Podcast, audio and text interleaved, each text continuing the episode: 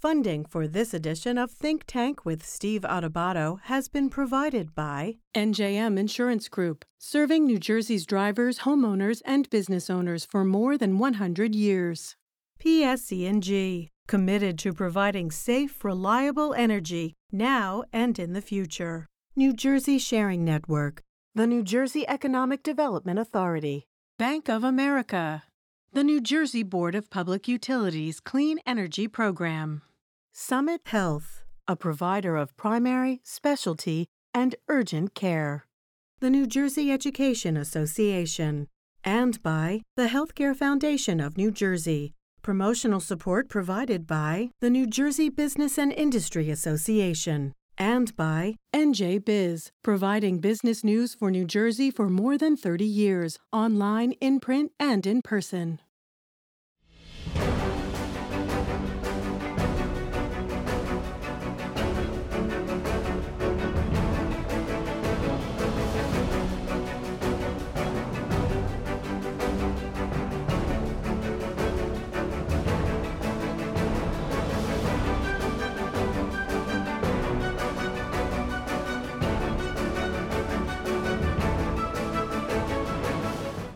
Welcome to Think Tank. I'm Steve Adubato with my co-host and executive producer of Think Tank, Nicole Swenerton. Nicole, we doing all right today? Yeah, we're doing great. How about you? I'm great. And let's folks know why this is such an important program. Talk about diversity of content. Talk about who we have today. Absolutely. So, first, we are joined by Stefon Harris, who's a professor of music at Rutgers University, Newark. He talks all about teaching empathy through the arts and through music. It is such a fascinating segment. It's something so different and really, really interesting. We are next joined by Joyce Campbell, who's the head of the Trenton Area Soup Kitchen, talking all about hunger and, of course, how hunger has been exacerbated during the pandemic. And then we're joined by two doctors from University Hospital, Dr. Guerrera and Dr. Pyrsopoulos, talking about the liver transplant program there and all the success that they've had. And by the way, that liver transplant program believe it's 98% success rate after one year. And Stefon Harris, I mean, it's the first interview. Is it the first segment of this think tank? Yep. Yep. You, don't miss it. Don't miss any of this think tank, but don't miss that one because Professor Harris not just talks about empathy in music, but how music is such a healing force, particularly in these very difficult times. We taped this 14 months into COVID. It'll be seen after that. Um, so check out Professor Harris, Joyce Campbell, and the two um, doctors, the two physician leaders over at University Hospital. Let everyone know who funds our program. We would love to thank NJM Insurance Group, PSE&G, New Jersey Sharing Network, and Bank of America. I got to ask you something. You didn't expect this. You did not get into this business to be on camera. You are a quote unquote behind the scenes producer who happens to be very good off the air and now clearly very good on. What's this been like for you? It's been a lot of fun. I have to say, Steve, actually, I started out in high school being our weather reporter. So I had a little on air experience before this. And now, after all these years, it's really fun to come back on and to introduce all of the great content that we have here on News 12. But oh, let me also put this in perspective. We're taping this on a day that Nicole has been leading an entire.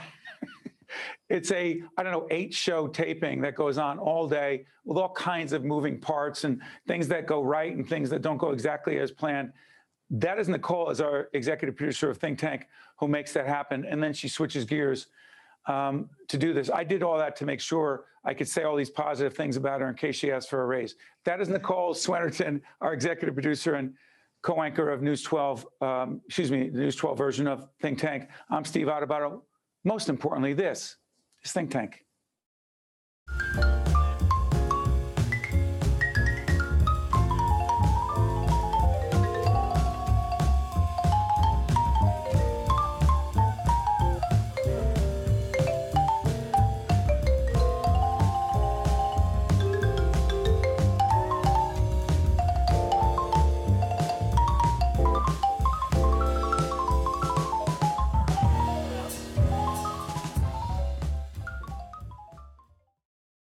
I'm Steve Adubato. Welcome. Um, you just saw a clip of Blackout. That is the band that is led by our guest right here, Stefon Harris, assistant professor of music, Rutgers University, Newark, and Grammy-nominated musician. That's Blackout, uh, your band, and that was, in fact, at Clem's Place at Rutgers, named after the great late Dr. Clement Price, correct? That is correct. He was certainly a hero of mine and someone that uh, played a major role in helping uh, mentor me and lots of other people. Yeah, and I've said this many times about uh, Clem, a mentor of mine, of ours as well. And thank you for joining us, Stefon. Let me ask you this. And by the way, this is produced, this program is produced in collaboration with Rutgers, the State University of New Jersey, and Rutgers Newark. Stefon, your music, particularly as we tape this program at the end of April, will be seen later, 2021 the, the connection between music, empathy, the arts, and COVID, complicated, I know. Please share. Absolutely. Well, one of the reasons that I love music so much is that it's been an amazing uh, force in my life and it's taught me how to listen. It's really taught me how to perceive the world and understand that everything that I put forth is going to exist in a greater context. And if I want to be effective with my ideas, I have to silence the ego and learn to listen to others first. So, really, at the heart of improvisational music is this science of empathy, this idea that the first thing that happens is you learn about other people and you understand that your ideas are always impacted by others. Let me try this. Uh, devil's advocate. Things go wrong. Things go wrong in production on our end. Happens all the time. It's one of the reasons we're running a little late on your end is we're working with technical issues, production issues. You do the same thing. Things go wrong. But you have That's right. And let me ask you, but in your music, and by the way, do you believe music is different than other arenas? You see that as nothing more than an opportunity. That's right. I actually don't think that music is very different than other arenas. Music is simply a, a, a, sonic manifestation of certain leadership principles. So the way that we operate is is we're always looking to create something that's bigger than any one of us could have created on our own. So the element of surprise, the importance of vulnerability and willing to being willing to let go of certainty is absolutely essential if you ever want to create something that is going to ultimately be innovative. So uh, I, I need to ask you this part. When and how did you become so, and excuse this expression, uh, it sounds terrible saying, when did you become so chill? oh man, I have to ask. It's I the music. Know the secret. it's the music, Steve. I wait, get the opportunity. So wait a minute, Stefon. You're saying because I can't play music, because I don't know how to play an instrument, I'm in trouble? No, not at all. What I'm saying music. is no, no. What I'm saying is the work that we're doing at Rutgers University Newark is creating the opportunity for lots of people who've never played instruments to have access to the amazing creative force of music. My classes are populated with students who are business majors, who are in the law school, who are science majors. They're not necessarily majoring in music. And I think the overall value proposition of art in our society is to awaken one's ability to understand the challenges that they face. I mean, we cannot solve the, the challenges that we face if we can't first understand the individual parts. Stefon, how has COVID changed, impacted what you do, how you do it? Well, well, I, I would say in terms of the music industry, COVID just expedited the inevitable. I mean, when you think about young artists uh, and you think about the larger industry that uh, for many decades has controlled a lot of the rights of artists, COVID has allowed us and forced us really to really take a closer look at this digital platform and realize that we actually have the opportunity to reach a much wider audience. We have the opportunity to create lots of original content that we can own and then proliferate. So I, am an optimist. I, have in a lot of ways, I think it's brought us much closer together. Uh, in my previous role, I, I, ran a jazz program. I was a dean. Over at NYU, right? At, at Manhattan School of Music. I was a associate dean and director of that program. Okay. And when COVID hit, it was fascinating. The first thing I implemented were weekly meetings on Zoom. Most of my faculty were adjunct, so we it was very difficult to get us all together.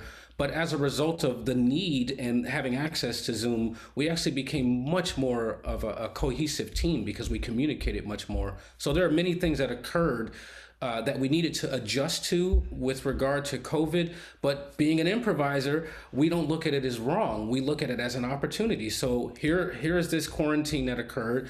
We accepted it. We didn't try to recreate the live experience on Zoom. We created a totally new experience that leveraged the assets of Zoom to the benefit of our students. And now, as we move forward, we're better off for it, and we're going to take what we learned and move forward into the future with it. Stefon, you've been in New York good part of your professional career. You come to Brick City, my hometown, born and raised, you know, so many others, some real great musicians, jazz musicians like Sarah Vaughan, like uh, Woody Shaw, right? Some extraordinary artists. Um, what is it about Newark and jazz? Oh and my art? goodness. I mean, I am so lucky to be in the city of Newark. This is one of the most important cities in the development of the culture of the United States in one in the grandest sense. I mean, we're talking about, as you mentioned, Sarah Vaughan and the icon Wayne Shorter. So not only is, is there this incredible history, but there's a, a thriving confluence of great leadership in the city right now that understands the role that the arts can play in helping to revitalize a city. So when you look at anchor institutions like Rutgers University and NJPAC and WBGO and the Grammy Museum, these are all organizations that are within walking distance of one another and they're all led by real visionaries who understand that their primary function is to amplify the voices of the people. So for me, I'm incredibly fortunate to come into a beautiful ecosystem like this that is really about celebrating the possibilities of who we are. Last question. Uh, you born to be in music?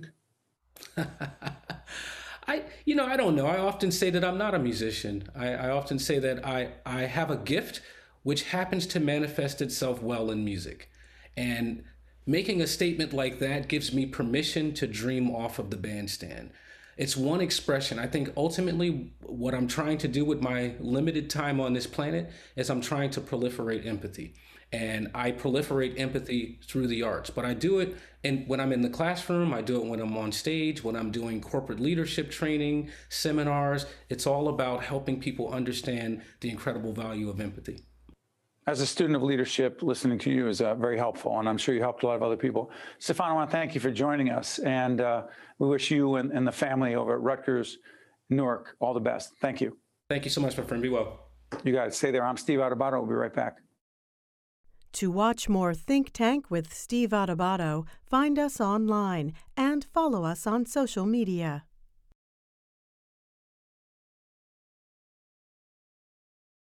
Hi, I'm Joe Roth. In New Jersey, there are nearly 4,000 residents in need of a life saving organ transplant, and one person dies every three days waiting for this gift of life. One organ and tissue donor can save eight lives and enhance the lives of over 75 people. You have the power to make a difference and give hope. For information or to become an organ and tissue donor, visit www.njsharingnetwork.org and be sure to talk with your family and friends about this life saving decision. We're now joined by Joyce Campbell, who's Executive Director of Trenton Area Soup Kitchen. Joyce, thank you for joining us. Thank you very much for having me. By the way, as we put up your website throughout the entire segment, because it's so important that we try to be helpful to other not for profits, describe the work of your organization. Sure. Uh, the Trenton Area Soup Kitchen, also known by many as TASK, uh, we will be recognizing our 40th anniversary in January. I say recognizing because celebrating hunger uh, is not something that we really want to celebrate an anniversary of. So Task was founded in 1982, served its first meal January 13th, 1982. And we have always been food first. Our primary mission is to feed the hungry in the Trenton area. But over the years, we realized that people really need more than food to move themselves out of poverty or to create a better quality of life. So we've added an extensive array of programs from high school education, work preparedness, case management. We actually even have an arts program that has been uh, really helpful to our folks in helping them uh, express themselves. Joyce, as we do this program uh, in the spring of 2021, it'll be repeated a few times. How much worse is the food insecurity problem, crisis in your area? Uh, it definitely has increased uh, in Mercer County. Uh, we have seen uh, an increase in requests to us to prepare meals. Uh, for the last year, our kitchen has been preparing 600 meals a day for seniors who live in low income housing. Uh, you know, primarily because the senior centers aren't open, they're afraid to go out. We've had requests from other areas, from other shelters, from the COVID Recovery Center in Trenton. So that the demand has been up. We also know that, so we're preparing about 70% more meals here, between eight and 10,000 meals a week. Uh, they don't all just stay in Trenton. We have 16 community meal sites, uh, some of which we've added as a result of the pandemic. And we also have partnered with Rise, uh, which is a pantry in Hightstown. They've seen threefold the amount of people. We have done two drive through food distributions with them where we've purchased the food because we have been so blessed by the community that then we've we fed about 1,200 households each, each of those two times, one in October and one just recently in March, because those folks who are newly hungry, they're actually not coming down to, to Escher Street in Trenton. They want to go to a pantry, and that's hard enough for them. So we have clearly seen a, a very large increase in food insecurity. Joyce, beyond the numbers and how devastating those numbers are, they represent people, human beings, families. Help people understand as we put up your website um, what individuals slash families face when they are trying to figure out where their next meal comes from, or would come from, or will come from, or won't come from. Yeah, uh, this this has been an issue that's been around a long time. We have people who choose uh, which bills are they going to pay, which meal are they going to eat. Many parents who are who's will feed their children and go hungry themselves, um, and it doesn't leave them in a very good position. So it's always a lot of it's choice, but it's not choice that they want to make. And um, obviously, health problems come out uh, as a result of not having enough food and not having good quality food. Uh, I think that one of the things that we pride ourselves on is making sure the food is is balanced. But it's still very difficult for people and their pride. And I, it's always been that way, but particularly for people who have never had to use the system as a result of the pandemic, uh, really very difficult. Um, but there's choices every day to be made as to how the meager amount of funds they have are going to be used, and food always, often goes first. Joyce, the digital divide has exacerbated the situation. How? we have seen this from the beginning. We've always dealt at task knowing there was a digital divide. We have a you know a computer lab.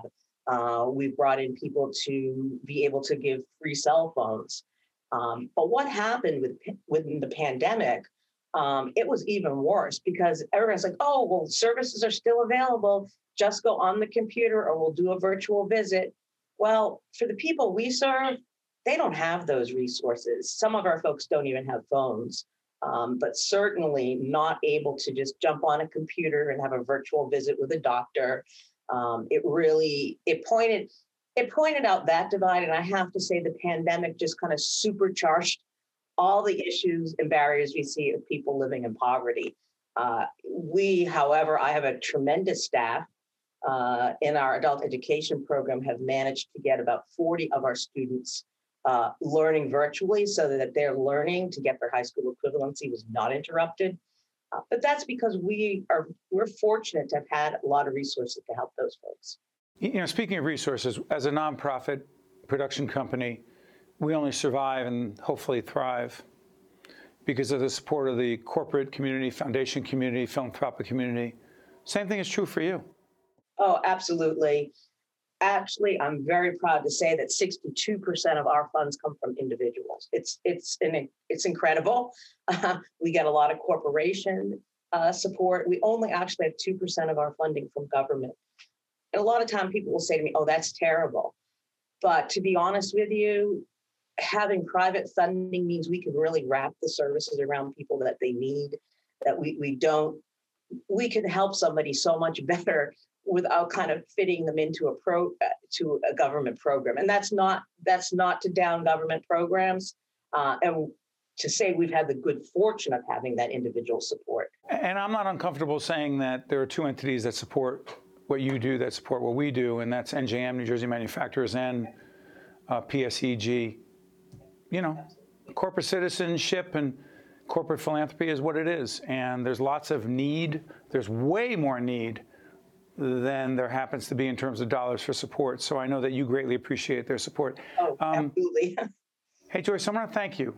okay. um, you and your team for what you do every day. We, we often say we're proud of what we do as a production company uh, to try to inform people and create greater public awareness, but that pales in comparison to what you and your colleagues do every day. Joyce Campbell from the um, Trenton area soup kitchen. I want to thank you so much for joining us. Thank you very much, Steve. Have a great day. You too. I'm Steve Adubato. We'll be right back. To watch more Think Tank with Steve Adubato, find us online and follow us on social media.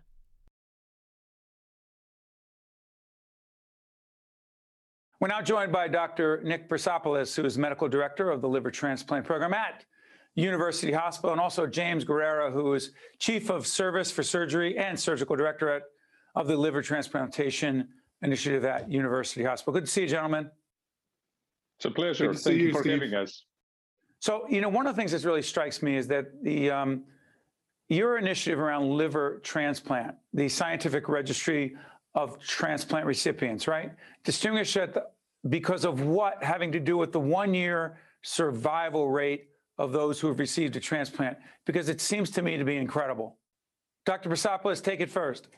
Excellent. Thank you very much. We're really very excited because this is excellence in patient care offered in the university hospital by the whole team. And uh, this signifies how important it is to care for these patients not only during surgery, but after surgery as well. So our one year survival rate approaches 99%, which is the best in the country. And we're really very proud of this. And what, what are we talking specifically about liver transplant? Yes, sir. It's liver transplant. So 98.7, right up there, I believe, with Harvard Medical School. It's, it's right in the same range. So, Dr. Guerrera, let me ask you this how many people are waiting for liver transplants as we speak right now? Because we're, we're, we, we're, we work with the New Jersey Sharing Network on organ and tissue donation. And I'm just trying to get a sense of how serious this problem is.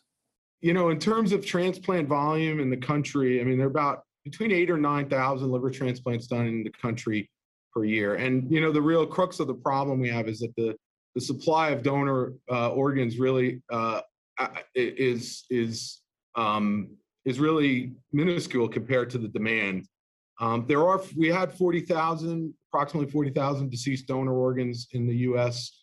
Uh, last year, but um, in terms of waiting lists, there's, large waiting lists. I don't have the the today numbers for you, but um, as I tell my patients, you know, it, it's it's for you and your family member. It's either it's either uh, 100% or 0%. So if you're on the list, it's it's you're all in waiting for that organ. And so the you know the actual number, I don't know if Dr. P has a number of who's what the number is of the waiting list right now, but um, but you know eight to nine thousand liver transplants a year in the U.S.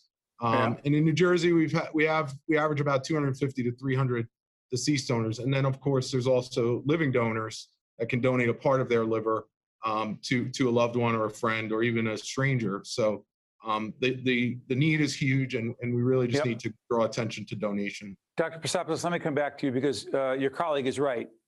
The number is one. That one person waiting.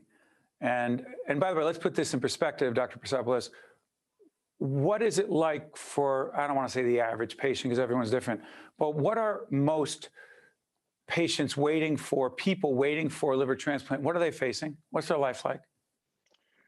The most important thing is extremely poor quality of life. Unfortunately, when the liver fails, there are significant consequences. One of them is mental issues and behavioral issues. People are not able to think straight, they have very short memory, and sometimes actually they cannot perform even simple things in life, like taking a phone call. Of course, drive is out of any concept.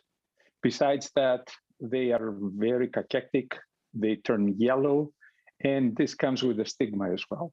As you know, people with liver disease, everybody has been associated with alcohol related issues. And of course, you know, even if they don't suffer from something like this, they're afraid actually to get out in the community. But I, I want, will... to, be clear though. Hold on one second. Uh, so I want to be clear on something. My childhood idol growing up in baseball was Mickey Mantle. And Mickey Mantle, in fact, had a liver transplant, but he, in fact, um, spoke publicly about his alcoholism. Is it fair that the vast majority of people waiting for a, a liver are not? There, I don't like to use the word alcoholics, but do not have issues with alcoholism. Steve, let's say alcohol-associated liver issues, which is something better than the alcoholic this and that and the other and That's better. people. Yes, this is true. The vast majority actually of people now are patients with fatty liver disease.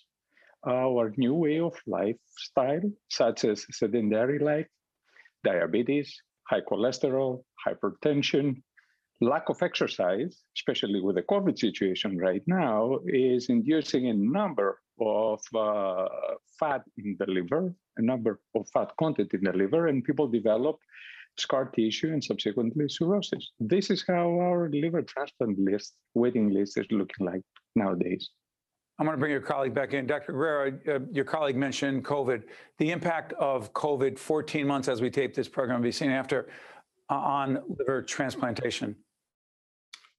Yeah, I mean, it's it's there's there was definitely a huge impact in the Northeast, uh, you know, both for our program and the New York programs early on in the pandemic when the the numbers were just astronomical and the hospitals were overwhelmed. Um, the really the transplant programs, not only for liver transplant but for other solid organs, uh, really, first of all, there was just access, access to the OR, access to hospital, access to PPE. Those were all gigantic issues that really made it impossible to focus on such a, um, you know, while a life-saving um, intervention like transplant is such a complex um, surgical intervention. So many programs had to pivot and try to do what we could to keep our, our patients that were sick and on the waiting list stable enough till the COVID settled down at some level. The other issue became that with the, such a high prevalence rate, we were concerned that a lot of the organ donors might have occult COVID. And then when we give when we do a, a solid organ transplant, we give people immunosuppressive medicines that reduce that reduce their immune response. And so there were um, throughout the country many reports amongst transplant professionals of of fresh uh, transplant patients because of all the immunosuppression actually contracting COVID in the hospital because there was so much COVID going around the hospital. So so I think all programs really took a um, had to take a cautious look and really uh, reduce their transplant activity to just those that were really going to die otherwise if if if they couldn't have an immediate transplant. Got about a minute and a half left. Let me do this. Research collaboration. Dr. P, I'm only saying that because your colleague called you that. Dr. Pyrsopoulos, uh, real quick, research collaboration means what and why is it so important? Real quick. It is very important to have research actually within different departments and bring evolution in the new landscape of medication, surgical techniques, and donor potentials. In other words, maximizing the potential of donors by getting organs that they are not accepted otherwise, as they are considered marginal, so we can save more lives. Uh, Dr. Pyrsopoulos, Dr. Guerrera, 98.7% survival rate. It's pretty amazing. So listen, uh, people can find out more. One year survival rate, I want to be clear, correct? It's one year survival rate? Okay. And by the way, University Hospital with Dr. Shereef Elnahal, the former Commissioner Department of Health, um, one of the um, institutions in healthcare that supports what we do. Um, doctors, thank you so much for, for joining us. We appreciate it and educating us. Thanks Thank so much for for having having us. us. I'm Steve Adubato, and we thank you for your patience, for your being engaged, and frankly, being a part of what we do uh, on every program. Thanks so much. We'll see you next time. Think Tank with Steve Adubato has been a production of the Caucus Educational Corporation.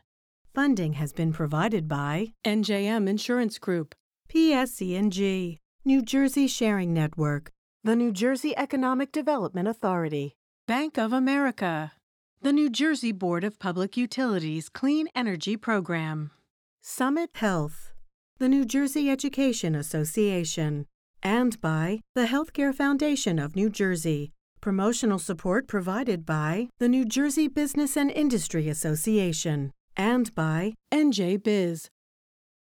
Hi, I'm Joe Roth. In New Jersey, there are nearly 4,000 residents in need of a life saving organ transplant, and one person dies every three days waiting for this gift of life. One organ and tissue donor can save eight lives and enhance the lives of over 75 people. You have the power to make a difference and give hope. For information or to become an organ and tissue donor, visit www.njsharingnetwork.org. And be sure to talk with your family and friends about this life-saving decision.